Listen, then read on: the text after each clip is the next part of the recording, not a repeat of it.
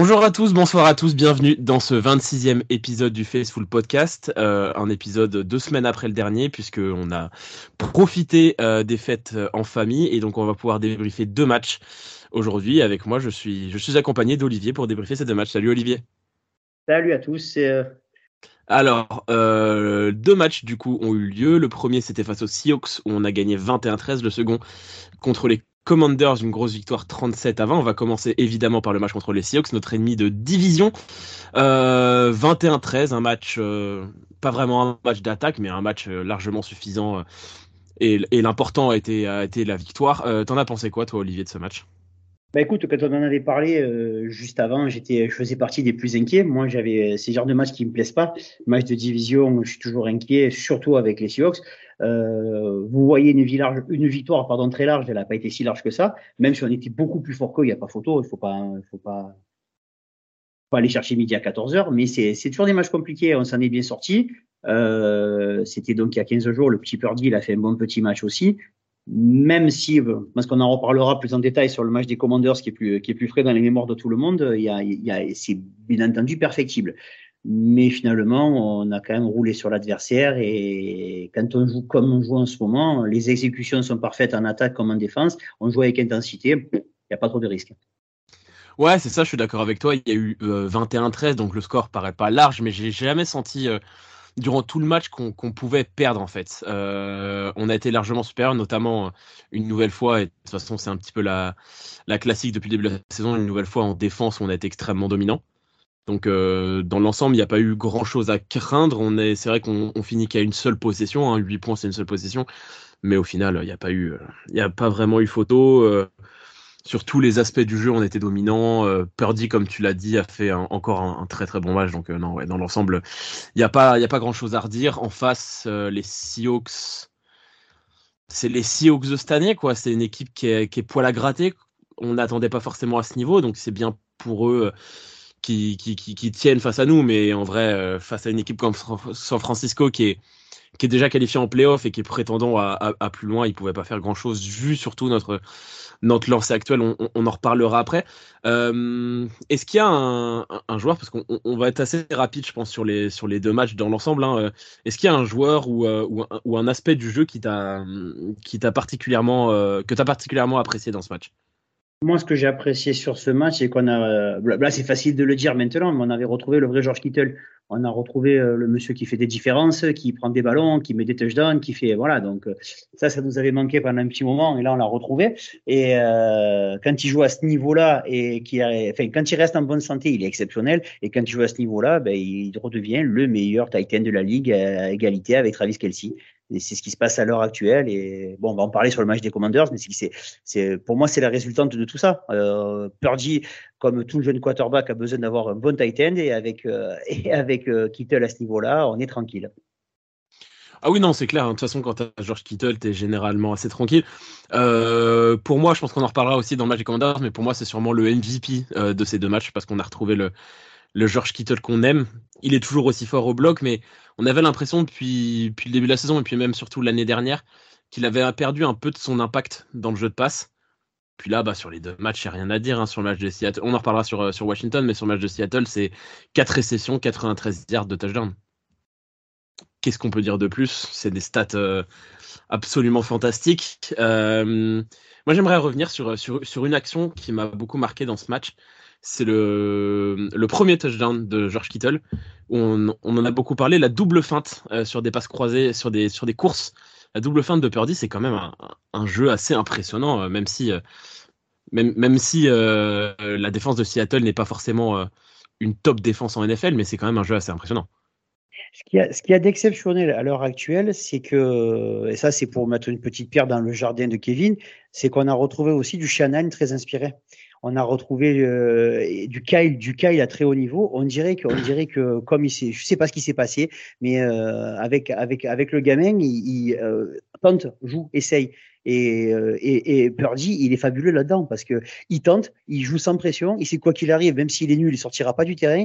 Il a des mecs autour, c'est des bombes, et donc il tente des choses. Et je pense que c'est ce qui va rendre chèvre pas mal d'équipes jusqu'à la fin de saison parce qu'il y a vraiment ce côté on sait pas du... Nous, en tant que fans de San Francisco, on ne sait pas ce qui va se passer, mais les mecs en face, voilà, la double feinte, elle est serrée, ça joue à un niveau, c'est des jeux qu'on n'avait pas vus depuis qu'on avait Garoppolo, et sans mettre, je ne remets pas en cause les qualités de Jimmy, c'est pas ça, mais on retrouve vraiment une volonté vraiment de surprendre à tous les niveaux, en se disant, de toute façon, on va tester avec le gosse, et si ça se passe bien, ça se passe bien, et à l'heure actuelle, lui joue son petit nuage, donc c'est vraiment, on voit des jeux que ça faisait longtemps qu'on n'est pas vu à San Francisco, on se retrouve plus avec des jeux qui ressemblent aux jeux de ce qui est à la mode maintenant, des Mahomes et compagnie, avec parce que même des fois on a l'impression qu'il va tenter quelque chose, c'est pas prévu, il va se retourner, puis d'un coup il va jeter le ballon en travers, et à l'heure actuelle, même quand il va se faire intercepter, 9 fois sur 10, alléluia, ça tombe dans les mains du bon ou ça rebondit, et le défenseur adverse là, ne fait pas l'interception, donc pourvu que ça dure, hein. Ouais, c'est ça, la réussite, elle est totale. Je sais pas pour toi, mais moi j'ai une impression aussi un peu particulière, enfin pas particulière, mais avec Purdy, c'est que quand il a le ballon dans les mains, dans sa poche, il me fait pas peur. Là où je pouvais avoir personnellement de temps en temps peur de Garoppolo, je trouvais qu'il, dans son langage corporel, il y avait une tendance à peut-être stresser ou je sais pas. Je trouve que Purdy est étonnamment serein. Il a pas l'air du tout d'avoir de pression, il est tranquille en fait. Donc je sais pas, en fait j'ai confiance en Purdy, là où j'avais peut-être un petit peu moins confiance en Garoppolo, mais ça, c'est des trucs qu'on avait déjà dit auparavant dans la saison, où j'ai pas une grande confiance en Jimmy Garoppolo. Là, j'ai plus confiance en Brock Purdy qu'en Jimmy. Ouais, alors sur le Jimmy des années précédentes, je te rejoins. Sur le Jimmy de cette année, je suis pas d'accord. On avait, moi, j'ai vanté un nombre de fois incalculable son travail de petits pas, qui lui permettait de se déplacer. D'ailleurs, je me rappelle d'un touchdown pour McCaffrey sur une action, je crois que c'est contre les Rams, où Jimmy garde la balle, il se décale, et puis d'un coup, il va chercher la balle complètement au fond de end zone, où McCaffrey fait son touchdown, où il fait la super extension. Ça, il faisait pas l'année dernière. Donc là, je pense qu'il y avait aussi une capacité physique. Après, Purdy, lui, il est tout neuf, tout beau, tout propre. Il n'est pas blessé. On va toucher du bois qu'on ne gagne pas le Super Bowl avec le quatrième quarterback. Non, mais voilà, je veux dire, je pense aussi que le gars, c'est la chance de sa vie. Il joue dans l'une des franchises les plus mythiques de la NFL. Il se retrouve au quarterback titulaire. Les gars, si vous avez vu le film L'Enfer du Dimanche, c'est Willy Limon. Hein. Je veux dire, c'est le troisième quarterback. Hein. Et puis d'un coup, il se retrouve, lui, avec le même numéro en plus. Voilà, c'est un truc de fou. Et donc, j'ai vraiment l'impression que quand on le voit, il apporte, là où je suis d'accord avec toi, il apporte ce côté frais. Ouais, il n'a pas peur. Et puis, en même temps, il a Trent Williams pour le protéger, donc ça aide aussi à ne pas avoir trop peur non plus, je pense. Plus les gars qu'on a devant, les Banks et compagnie, ça va, quoi. Je pense que c'est pour ça aussi qu'il a cette impression. Et voilà. Purdy, je pourrais en parler pendant longtemps parce que moi, je fais partie de ceux qui ne sont pas encore montés dans le train de la hype parce que j'aime pas me hyper au bout de 2 matchs ni de 3 matchs. Mais j'espère que ça ne nous arrivera pas. Mais un jour, il va y avoir un match un peu difficile. Est-ce qu'il va être capable de rebondir directement ? C'est ma question. C'est une très bonne question. De toute façon, seul l'avenir nous le dira. On va passer au top et au flop de ce match-là. Évidemment, après toute victoire, on commence par les tops. Quel est ton top de ce match contre Seattle ? Numéro 85, George Kittle. Qu'est-ce que je te dise, voilà, on a retrouvé notre Big George comme on l'aime, et il y a rien de plus à ajouter. Tu as donné ses stats, il a touché, il fait 4 réceptions, il fait quasiment 100 yards, il met 2 touchdowns. Tu prends ça, tu donnes cette ligne de stats, tu dis c'est quoi comme poste, tu vas dire c'est le receveur numéro 1 d'une équipe et d'une grosse équipe. Le gars, il est tight end, et en plus, il bloque. En plus, voilà, quand tu l'écoutes sur le bord de terrain, chaque fois qu'il a un micro, il a pleuré de rire. Il est exceptionnel, il a une mentalité hors du commun. Non, j'adore ce gars. Et quand en plus, il est à ce niveau-là, offensivement, offensivement, je m'entends, ce qu'on appelle offensivement, le fait de marquer, marquer des touchdowns, voilà, c'est du pur bonheur. Oui, je suis d'accord avec toi, pas grand chose à rajouter là-dessus. Moi, mon top, ce sera sur ce match-là, Talanoa Hufanga. J'ai trouvé au four et au moulin vraiment sur ce match-là, il était vraiment partout. Il termine avec un sac. Il y a beaucoup de percussions et on pense évidemment à cette action où il va plaquer Geno Smith et il en rajoute un peu. Il continue un petit peu son geste, c'est un peu. C'est du match de division, c'est de la rivalité. Au bout d'un moment, il faut mettre des coups aussi. Il faut montrer qu'on est présent. Et Hufanga a bien compris ça. Et Hufanga prouve aussi qu'il est totalement dans le moule San Francisco. Ça fait depuis le début de la saison qu'on s'en rend compte. Mais c'est le genre d'action, c'est le genre de match où où le gars commence à devenir aussi un vrai leader dans cette défense, dans une défense en plus qui a 7 millions de leaders. Donc non, j'ai beaucoup aimé le match d'Hufanga parce que je le trouvais très, très impactant dans tout le match. Passant Hufanga, tous les matchs, je le trouve impactant. On en parlait déjà l'année dernière. C'était un peu mon chouchou des équipes spéciales. Et je trouvais quand il jouait, il avait ce côté-là. Je vais pas à m'en répéter pour la 100e fois, mais bon, vous, les gars, vous réécouterez les émissions, vous verrez que on le dit depuis le départ. Et c'est, bon, des fois, on a beaucoup de chance. Mais là, on peut dire qu'on a vraiment excessivement de la chance. On va passer au flop. Est-ce que t'as un joueur qui t'a peut-être un petit peu déçu sur ce match? Si je me souviens bien, je crois que c'est non sur ce match-là. J'ai pas de partie. Je vais encore dire le 69 comme d'habitude, mais bon. Après, on m'a dit qu'il était blessé aussi, donc McGlinchey, que je trouve. Bon, en plus ce soir on peut y aller, il n'y a pas Gonzague, donc il n'avait pas été. Il n'avait pas été. Voilà, c'est pas un joueur. Hormis ça, non, ça, en ce moment, ça joue bien, ça joue vachement bien de tous les côtés. On ne fait pas trop de bêtises. Il faut, voilà, je pinaillerai plus sur le match des Commanders, mais non, j'ai pas de. Mais vraiment, c'est vraiment pour pinailler. Ouais, je vais dire peut-être un petit que toujours le même poste, le poste de right tackle. Sinon, pour le reste, ça va. Mais ça va, c'est. Oui, non, moi... ça va, c'est exceptionnel, quoi. Ouais, moi j'ai rien à rajouter là-dessus, hein. J'ai pas vraiment de flop. J'ai pas forcément envie non plus de forcer un flop non plus. Oui, si on pinaille, on peut parler de McGlinchey, mais dans l'ensemble. Il n'y a pas de moment qui saute aux yeux où on se dit putain, mais ça c'est bien de la merde, ou celui-là il a fait une connerie. Non, il n'y a rien, tu vois. C'est... L'ensemble de l'équipe tourne très bien en ce moment. On va passer au match suivant. Donc, c'est le match contre les Commanders. On l'a emporté, donc je l'ai dit tout à l'heure, 37-20 chez nous à domicile. Qu'est-ce que tu en as pensé de ce match-là du coup ? Peut-être un petit peu plus mitigé sur ce match-là ? Non, moi, ce match-là, je me suis régalé. Je me suis fait un kiff. Je me suis maté le match pendant le repas de Noël. C'est la première fois de ma vie que ça m'est arrivé. Donc, je me suis mis le téléphone à côté du foie gras et j'ai regardé le match comme ça. Mitigé. Non, parce que, oui, on met du temps à marquer, mais j'avais aucune inquiétude. Honnêtement, on était contre une équipe qui était en bombe jusqu'à présent, qui est remontée, qui avait juste perdu contre les Giants, mais qui était sur une super série. On les prend, on les plie. On a du mal un peu à marquer. Et là, je voudrais, pour tous les gens qui écoutent depuis le départ, qu'on mette du respect sur Réré. Parce que quand même, 71 yards, les gars, 71 yards. Et puis quand là, je vais être d'accord sur l'ensemble du match. Réré. Voilà. Non, mais il y a ces 71 yards et même sur l'ensemble du match, j'ai trouvé quand même assez présent. Ouais. Assez présent. Il fait pas de réception, il a ses courses de 71, mais même je trouve que ses retours ont été plutôt bons aussi. Donc je vais être d'accord. Mais on a pas mal bitché sur Ray McCloud en début de saison et je trouve à raison parce qu'il a eu des débuts difficiles, mais depuis quelques semaines, il est parfait dans son rôle et je trouve en plus il a un rôle. Très intéressant en l'absence de Deebo Samuel, c'est qu'il prend un petit peu ce rôle de speedster, de mec qui va être in motion sur les jeux, qui va faire les doubles menaces, etc. Et il remplit très très bien ce rôle en l'absence de Deebo. Ah, complètement. Et puis après pour le reste du match, là le gamin il fait une interception. Elle est même pas de sa faute. Je veux dire, c'est Jennings qui. Oui, en plus, oui. Qui malheureusement, en voulant bien faire, fait mal. Donc c'est cette chose qui arrive. Mais sinon pour le reste, je veux dire, honnêtement, à aucun moment j'ai eu peur. Hein. Même quand on a pris, on a pris 3 touchdowns.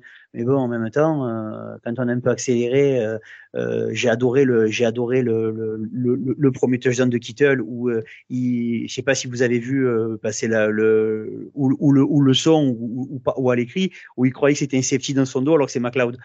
C'était Réré qui était juste derrière lui, il va sur le bord touche, je crois que c'était encore un safety. Et non, alors que c'était son pote, donc ils sont deux tout seuls et on voit que le gamin, il a quand même un bras qui lui permet de lancer ce genre de ballon.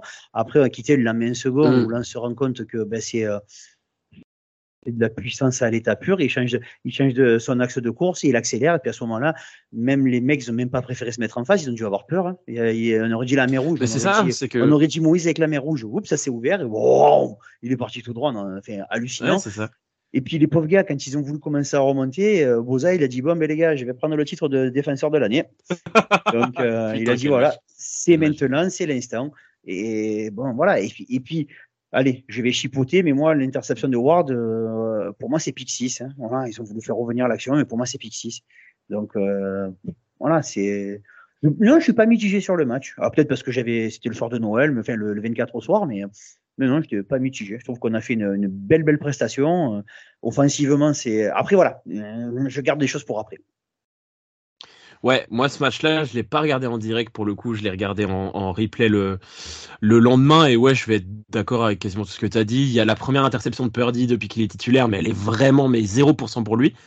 Enfin, la passe est bonne et Jennings tente de faire plus.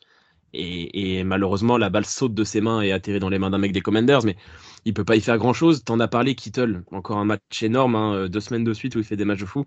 Un premier touchdown de receveur profond, donc preuve qu'il est capable de tout faire.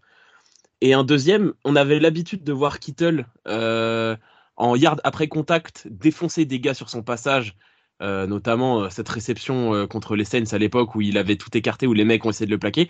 Là, je pense que les mecs ont compris. Comme tu l'as dit, les mecs ont compris que si tu te mets en face, quand le mec a pris de la vitesse, non seulement tu vas avoir beaucoup de mal à l'arrêter, mais en plus tu vas avoir mal. Là en fait, et puis même sans forcément que les mecs l'évitent, c'est qu'il a une vraie aussi pointe de vitesse et une capacité d'évitement réelle, quoi. C'est-à-dire qu'il lit bien les positions des défenseurs pour les éviter, et puis au final, il va tranquillement marquer. Donc ouais, non, moi je suis très content de la performance d'ensemble est très bonne. Enfin, on a marqué 37 points en deuxième mi-temps, sur nos 7 drives de deuxième mi-temps, on marque sur 6. Il n'y a pas grand-chose à dire. Si on doit pinailler un peu, on peut dire qu'il y a eu les field goals à la fin, qu'on aurait préféré mettre des touchdowns, mais enfin, ça reste des points quand même marqués. Au final, il n'y a pas grand-chose à dire. Et puis la défense, bah, tu l'as dit. Hein. Nick Bosa, il est en train de... Enfin, Micah Parsons, juste ferme ta bouche, t'es même pas dans la discussion, en fait. Mais il n'y a pas de discussion, de toute façon. Il faut arrêter. Il n'y a pas de discussion. Là, je veux dire, il faut même plus poser de questions d'un point de vue... il n'y a personne qui fait... Voilà, lui, c'est un véritable game changer quand il est sur le terrain... Et puis, même quand voilà, ils ont tenté à un moment de faire une conversion à 2 points. Qu'est-ce qui s'est passé ? Boum, sac.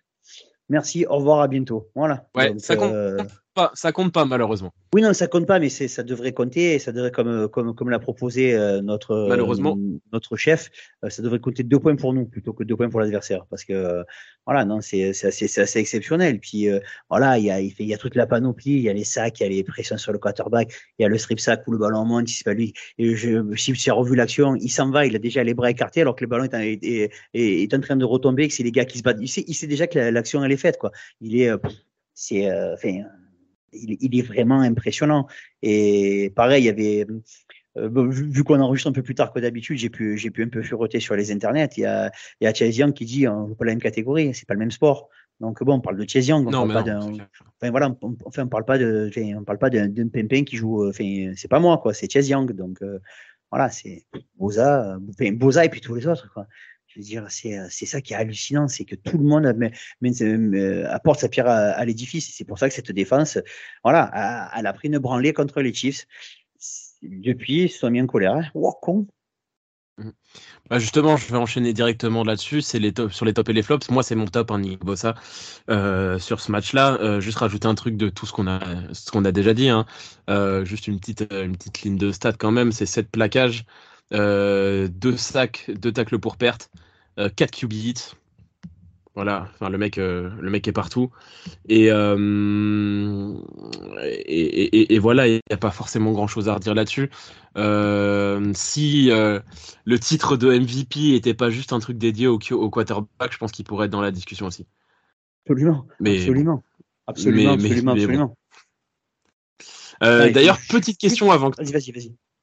Petite question juste avant que tu enchaînes, toi qui connais les 49ers, qui suivent 49ers depuis longtemps, c'est qui les 2 mecs des 49ers qui ont été défenseurs de l'année ? Waouh, tu me ramènes donc défenseur de l'année. Il y a que 2 joueurs des 49ers qui ont été défenseurs de l'année. L'autre, je crois pas qu'il ait eu parce que chaque fois il était embêté par Lawrence Taylor. Ouais, Ronnie Lott l'a jamais eu, ouais. Voilà. Si c'est après, ça peut être. Attends, voilà, tu me poses une colle. Qui ça peut être ? Il doit y avoir peut-être. Et je suis même bien parce que pour donner un corner, c'est Sanders, Dion Sanders. Dion Sanders en 94, ouais. Voilà, donc je te dis, il y a Dion que je peux voir. Après, sinon, et Patrick Willis. Non, c'est plus vieux que ça. C'était en 97. C'était Dana Stubblefield. Oh putain, lui, je l'ai pas. Non, lui, je l'ai pas du tout. Je vois même pas qui c'est. En 97 ? Ouais, mais moi, je le connaissais pas non plus. Mais de ce que je vois, il a été aussi rookie défensif de l'année en 93 et défenseur de l'année en 97. Donc, ça devait être quand même un bon joueur, un defensive tackle. Et je reverrai des vieux matchs. À part Bosa, est-ce que tu as un autre top sur ce match ? Bah oui. Numéro 85, George Kittle. Encore. Voilà, je veux dire, et 2 matchs, 4 touchdowns. Bon, ben. Bon. Ah oui, non, mais clairement, sur ces 2 matchs, pour moi, c'est le MVP. Si on prend les 2 matchs en cumulé, c'est le MVP voilà. de l'équipe. C'est juste hallucinant.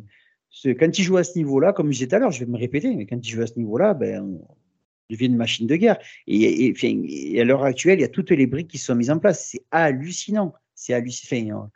Et puis oui, non, pour en faire moi je mettrais MVP de ces 2 derniers matchs, tu dis George Kittle. Moi je dirais le staff. On se rend pas compte bien sûr. Je pense pas qu'on se rende compte à quel point on a un staff exceptionnel. Vous vous rendez compte, les gars, quand même, que on est avec le 3e quarterback. On est avec, sur la ligne offensive, il y a un nouveau, le centre, c'est un mec qui n'était pas là. Tiens, un garde, c'est un rookie, Burford. Tiens, je rappelle dans un rookie. Et Banks, il n'avait pas joué l'année dernière.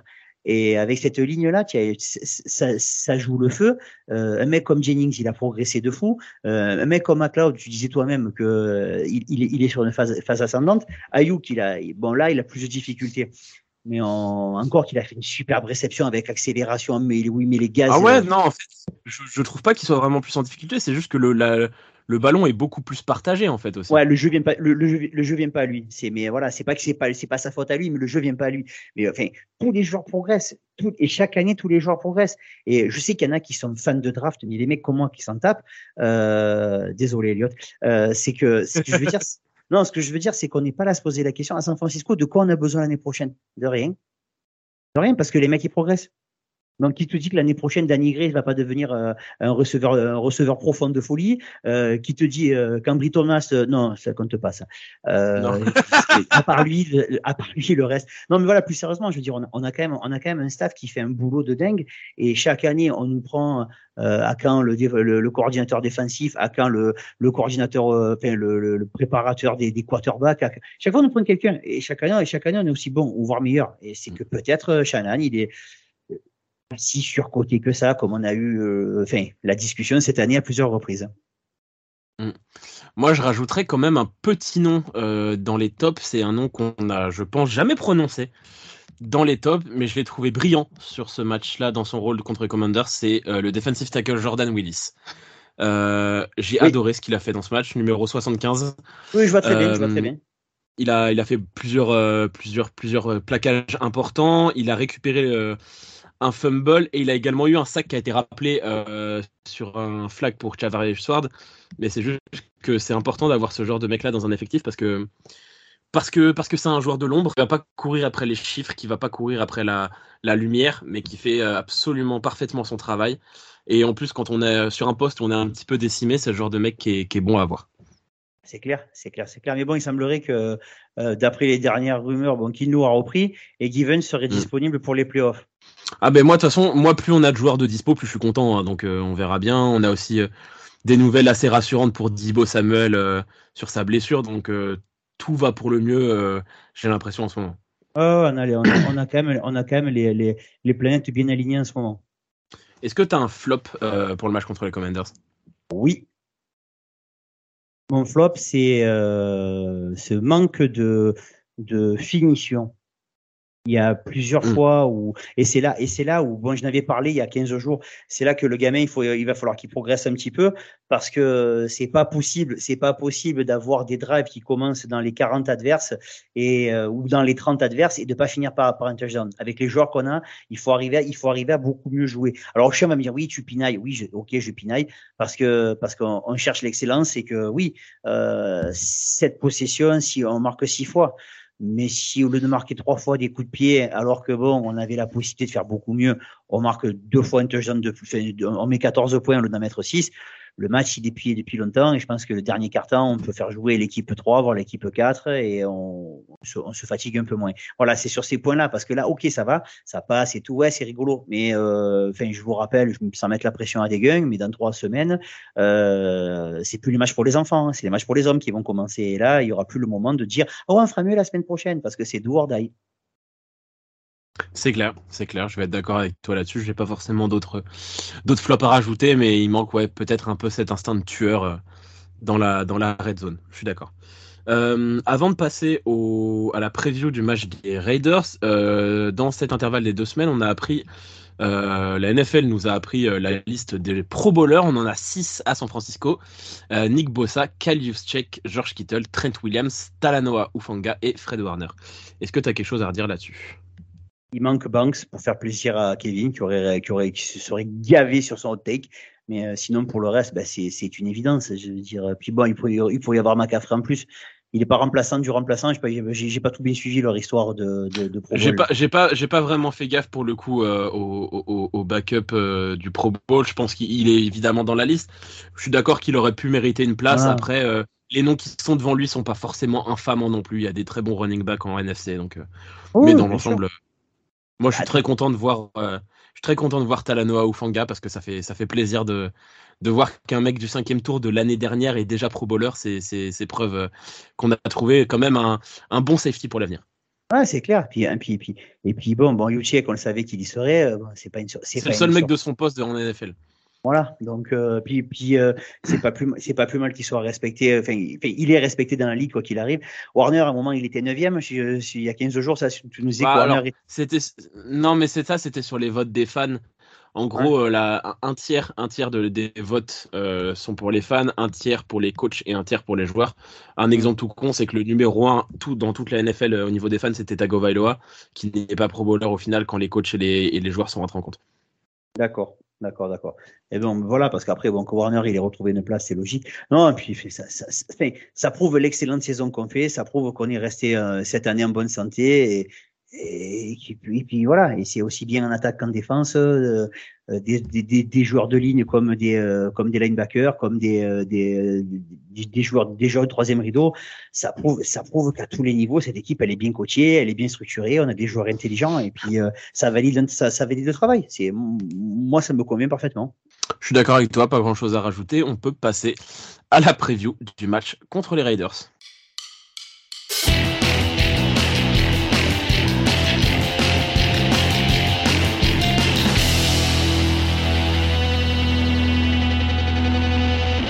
Semaine 17 de la NFL, nous nous déplaçons à Las Vegas chez les Raiders à l'Allegiant Stadium dimanche à 22h05. Les Raiders qui font une saison au mieux pas terrible.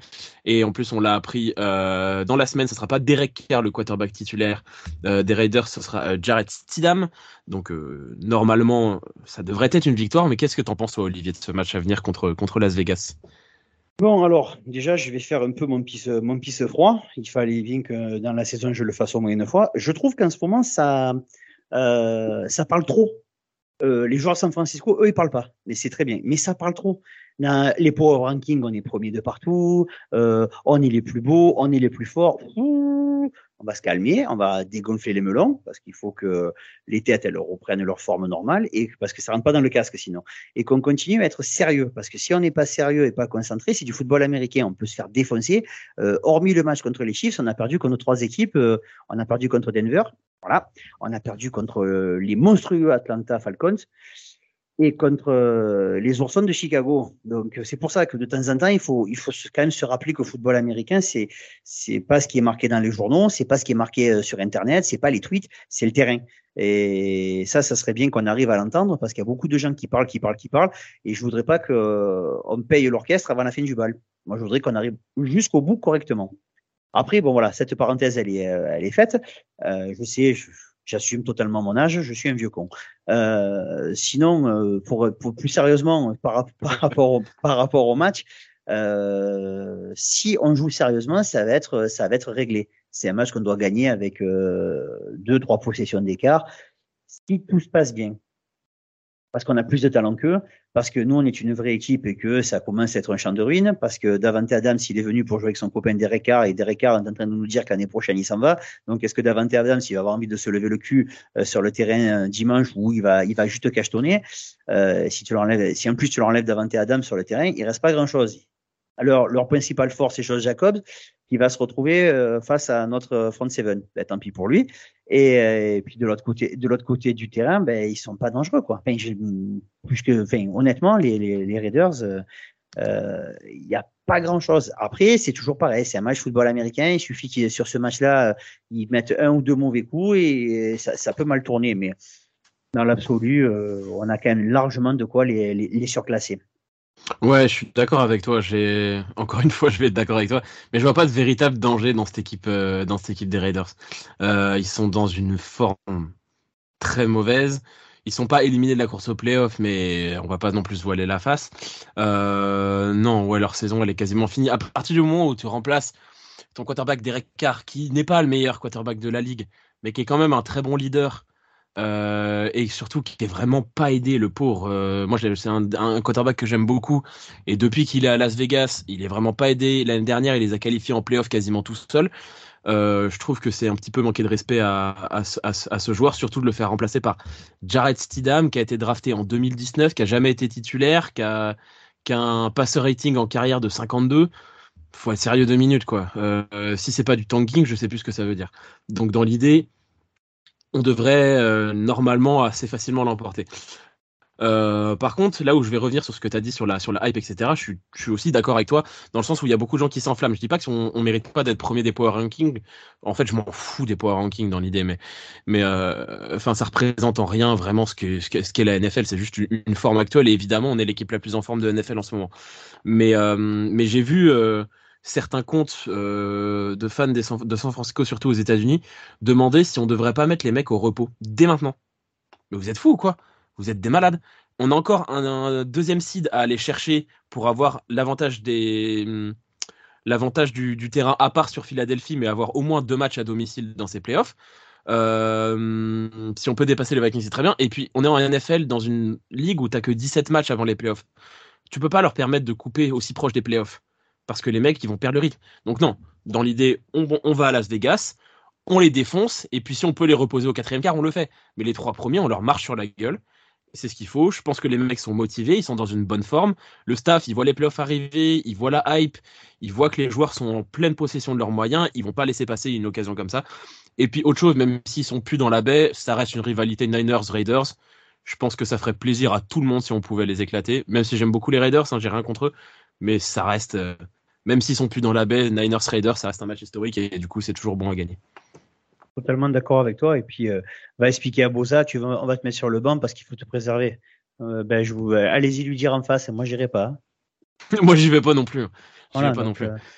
Surtout quand tu es dans une course au défenseur de l'année et au record de sac. Le mec, il est extra motivé parce qu'en plus, il a la carotte au bout, en plus du jeu collectif. Le mec, il en a. Et puis, c'est des compétiteurs, ils en ont rien à foutre de se reposer, hein. Ce qu'ils veulent, c'est jouer. Ils sont là pour jouer, ils sont payés pour jouer. Leur passion, c'est de jouer. Depuis qu'ils sont gamins, ils jouent, ils adorent ça, sinon ils ne seraient pas là. Laissez-les jouer, laissez-les jouer. Totalement. Et puis la notion de rythme, c'est important. Je veux dire, là, maintenant, il n'y a plus qu'une équipe qui se repose, mais quand il n'y a que le premier de chaque conférence qui se repose. À une époque, il y en avait 2, et souvent, les équipes qui s'étaient reposées, elles avaient du mal à rentrer dans les playoffs, parce que c'est compliqué, parce que ça demande beaucoup d'intensité, et autant une coupure dans la saison, ça fait du bien, ça permet de recharger un peu les batteries, autant là, quand on arrive lancé, il vaut mieux, quand tu cours 100 mètres, il vaut mieux que tu sois sur les 30 derniers mètres, que tu sois le plus lancé possible. Donc c'est pour ça, là c'est le même principe. Je les vois pas se reposer. À la rigueur, si les positions elles sont figées après ce match-là, pourquoi pas le match contre les Cards. Mais si les positions ne sont pas figées, je pense que au dernier match, ça va jouer la gagne. Non, ouais, c'est sûr. Et puis, ouais, tu le dis très bien, les équipes, souvent, ça arrivait pas mal de fois que des équipes first ou second seed à l'époque se trouent. Et puis en plus, faut pas oublier qu'en plus, ces équipes premier ou deuxième seed l'ont souvent en avance, et du coup, même se permettaient de reposer à l'époque en week 17 des joueurs. Et tout coup, tu as quasiment une coupure de 2 semaines. C'est pas possible de couper 2 semaines avant des playoffs. Tu peux pas, en fait. Le rythme est beaucoup trop important. C'est un sport de contact. Si les mecs s'arrêtent pendant 2 semaines, ils perdent un petit peu, je sais pas, cette notion du choc ou quoi que ce soit. C'est pas viable. Surtout en plus dans une dynamique comme la nôtre qui est absolument excellente, faut que les mecs restent dans ce rythme-là. Est-ce que tu as un facteur X pour ce match ? Oui, le facteur X, ça va être encore le gamin parce qu'il faut qu'il continue à progresser et voir si on arrive toujours à varier les jeux, au maximum, qu'il continue à prendre des risques et ça va dépendre de lui. Il faut qu'il devienne un véritable chef d'orchestre parce que maintenant il a des solistes de folie tout autour de lui et ce qu'il va falloir qu'il arrive vraiment à faire, c'est à mettre en musique tout le monde. Et quand je dis mettre en musique, c'est arriver aussi bien à donner à manger à Kittle. Maintenant, je pense qu'il va être un peu plus surveillé que sur les 2 matchs qu'il vient de jouer. Ça veut dire arriver à faire jouer plus que ça Ayuk, le mettre directement dans des conditions où il va pouvoir avoir des ballons et faire des différences qu'il est capable de faire. Redonner le ballon à Jennings. OK, il en a lâché un, mais il faut lui redonner le ballon rapidement et pas uniquement sur troisième tentative. Et voilà, donc c'est sur ce... Le facteur X, ça va être le gamin, quoi. Voir s'il continue à progresser. J'ai pas trop de doutes parce qu'il m'a l'air d'être sérieux. Puis il a quelque chose, il dégage quelque chose de sain, ce gosse. Donc moi j'aime bien. Je trouve qu'il a une bonne tête de gentil et on voit que tous autour ils sont là vraiment pour l'accompagner. Donc ouais, je veux continuer à voir sa progression et je pense que ça va passer par un bon match contre les Raiders. Oui, c'est sûr. Moi, mon facteur X, il sera aussi du côté de l'attaque. Ça sera Mike McGlinchey. Pourquoi ? Parce que j'ai pas de doute sur Trent Williams. Par contre, j'en ai un peu plus sur Mike McGlinchey. Et il va se retrouver soit face à Chandler Jones, soit face à Max Crosby. Chandler Jones, on le connaît, même s'il commence à être un petit peu âgé, ça reste un joueur d'impact. Max Crosby, pour moi, il est un des défenseurs les plus sous-cotés de NFL. Je le trouve extraordinaire. Il est vraiment extraordinaire. Il est déjà à 11,5 sacs depuis le début de la saison. C'est un des meilleurs pass rushers de la ligue. S'il se retrouve face à Mike McGlinchey, va falloir que Mike performe parce que t'as parlé de Purdy. S'il a une trop grosse pression sur lui, ça va être chiant. Donc pour moi, Mike McGlinchey, c'est le genre de match où il doit exister. Surtout que je trouve pas qu'ils ont. On a parlé de Davante Adams, mais si c'est un pimpin qui lui lance le ballon, ça devrait aller. Josh Jacobs, je me fais pas trop de soucis sur notre front seven pour pouvoir l'arrêter. On a quand même une plutôt bonne défense contre la course. Par contre, Max Crosby et Chandler Jones me font peut-être un peu plus peur. Pas du côté de Trent Williams parce que ça passera pas, mais de l'autre côté. Ouais, c'est clair. Et puis, faut qu'il évite de faire son spécial, que les jeux soient rappelés et qu'on voit le geste magique du holding numéro 69 et qu'on mange 10 yards parce que ça. Ouais, c'est chiant. C'est chiant, je suis d'accord. Des fois, il y a des jolis jeux, puis d'un coup, tu vois holding, c'est toujours le même, quoi. Donc, voilà. Ou alors qu'il fasse discrètement, qu'on voit qu'il y en a d'autres qui fassent des holdings. Les gars, aidez-le, faites des holdings pour lui, pour pas qu'il soit tout seul à les faire, quoi. Parce que. Non, mais voilà, mais plus sérieusement, c'est ce que tu dis, oui, ça va dépendre de ça. C'est vrai qu'au niveau de leur pass rusher, il y a. Ça peut venir, mais je pense qu'on va, le plan de jeu va faire en sorte soit de lâcher la balle vite, soit de les rendre chèvres avec des actions avec feinte ou jeux renversés qui vont les mettre dans une situation un peu empanade. Et comme c'est pas, mais oui, c'est le côté négatif qui peut poser problème en facteur X. T'as raison, c'est notre bon vieux Mike.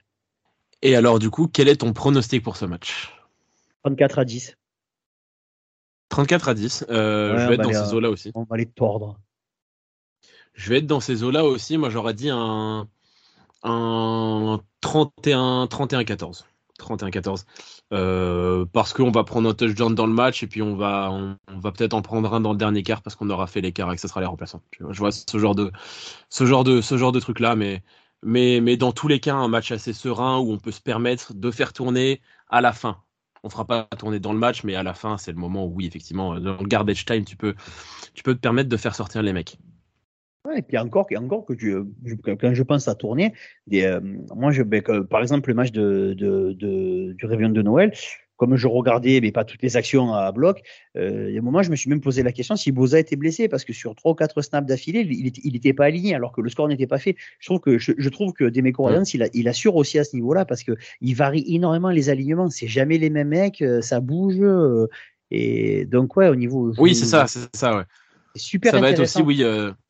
Ça va être aussi, en fait, quand je dis tourner, c'est pas foncièrement pour faire reposer les gars, parce que même sur match contre les Commanders, où l'écart était facilement fait dans le dernier quart. On a vu à la fin Tyron Davis-Price prendre beaucoup le ballon, mais au final, c'est McCaffrey qui a conclu. Oui. Donc les mecs, c'est juste pour tous les garder dans le rythme et aussi pour tous les impliquer, même les remplaçants, parce qu'on n'est jamais à l'abri d'une blessure. On n'est jamais à l'abri aussi de devoir faire des rotations dans un match. Et si tu donnes du temps de jeu à tout le monde, tu satisfais tout le monde, tu gardes une bonne ambiance dans le groupe et tu leur donnes aussi de l'élan. Ah ouais, c'est exactement ça, c'est exactement ce qui se passe et je trouve que c'est bien foutu. Je trouve vraiment que, encore une fois, le travail du staff à tous les niveaux, et j'avais oublié ce passage. Il a joué Tyrion parce que la boule de bowling était blessée, si je dis pas de bêtises. Alors il était sur la feuille, hein, parce qu'il me semble l'avoir vu passer en équipe spéciale. J'ai vu un numéro 24 sur une action d'équipe spéciale, je crois, mais je pense qu'il était peut-être trop limité pour prendre des courses. Ouais, je crois que c'est ça. Il avait un petit problème à une cheville. Je crois que c'est une cheville, mais je suis pas sûr à 100%. Et donc ouais, non, mais c'est bien parce qu'au moins ça permet de garder tout le monde dans le rythme. Et ça prouve encore une fois l'intelligence du staff. Et ce que tu dis, c'est totalement ça. C'est on sait jamais ce qui peut se passer, une blessure, pas une blessure, et tout le monde est prêt à jouer et à faire les différences. C'est exactement ça. Donc on espère une nouvelle victoire contre les Raiders. Si je ne me trompe pas, ce serait la 9e consécutive. Hein. Arrête-moi si je me trompe. Je crois que c'est ça. Il me semble que c'est ça. On en a déjà 8 consécutives, donc ce serait la 9e. Et puis après, on se retrouvera du coup la semaine prochaine pour parler de ce match-là et du match à venir contre les Cardinals. C'est la fin de ce 26e épisode du Faithful Podcast. Merci de nous avoir écoutés et go Niners. Salut Olivier. Ciao, à bientôt.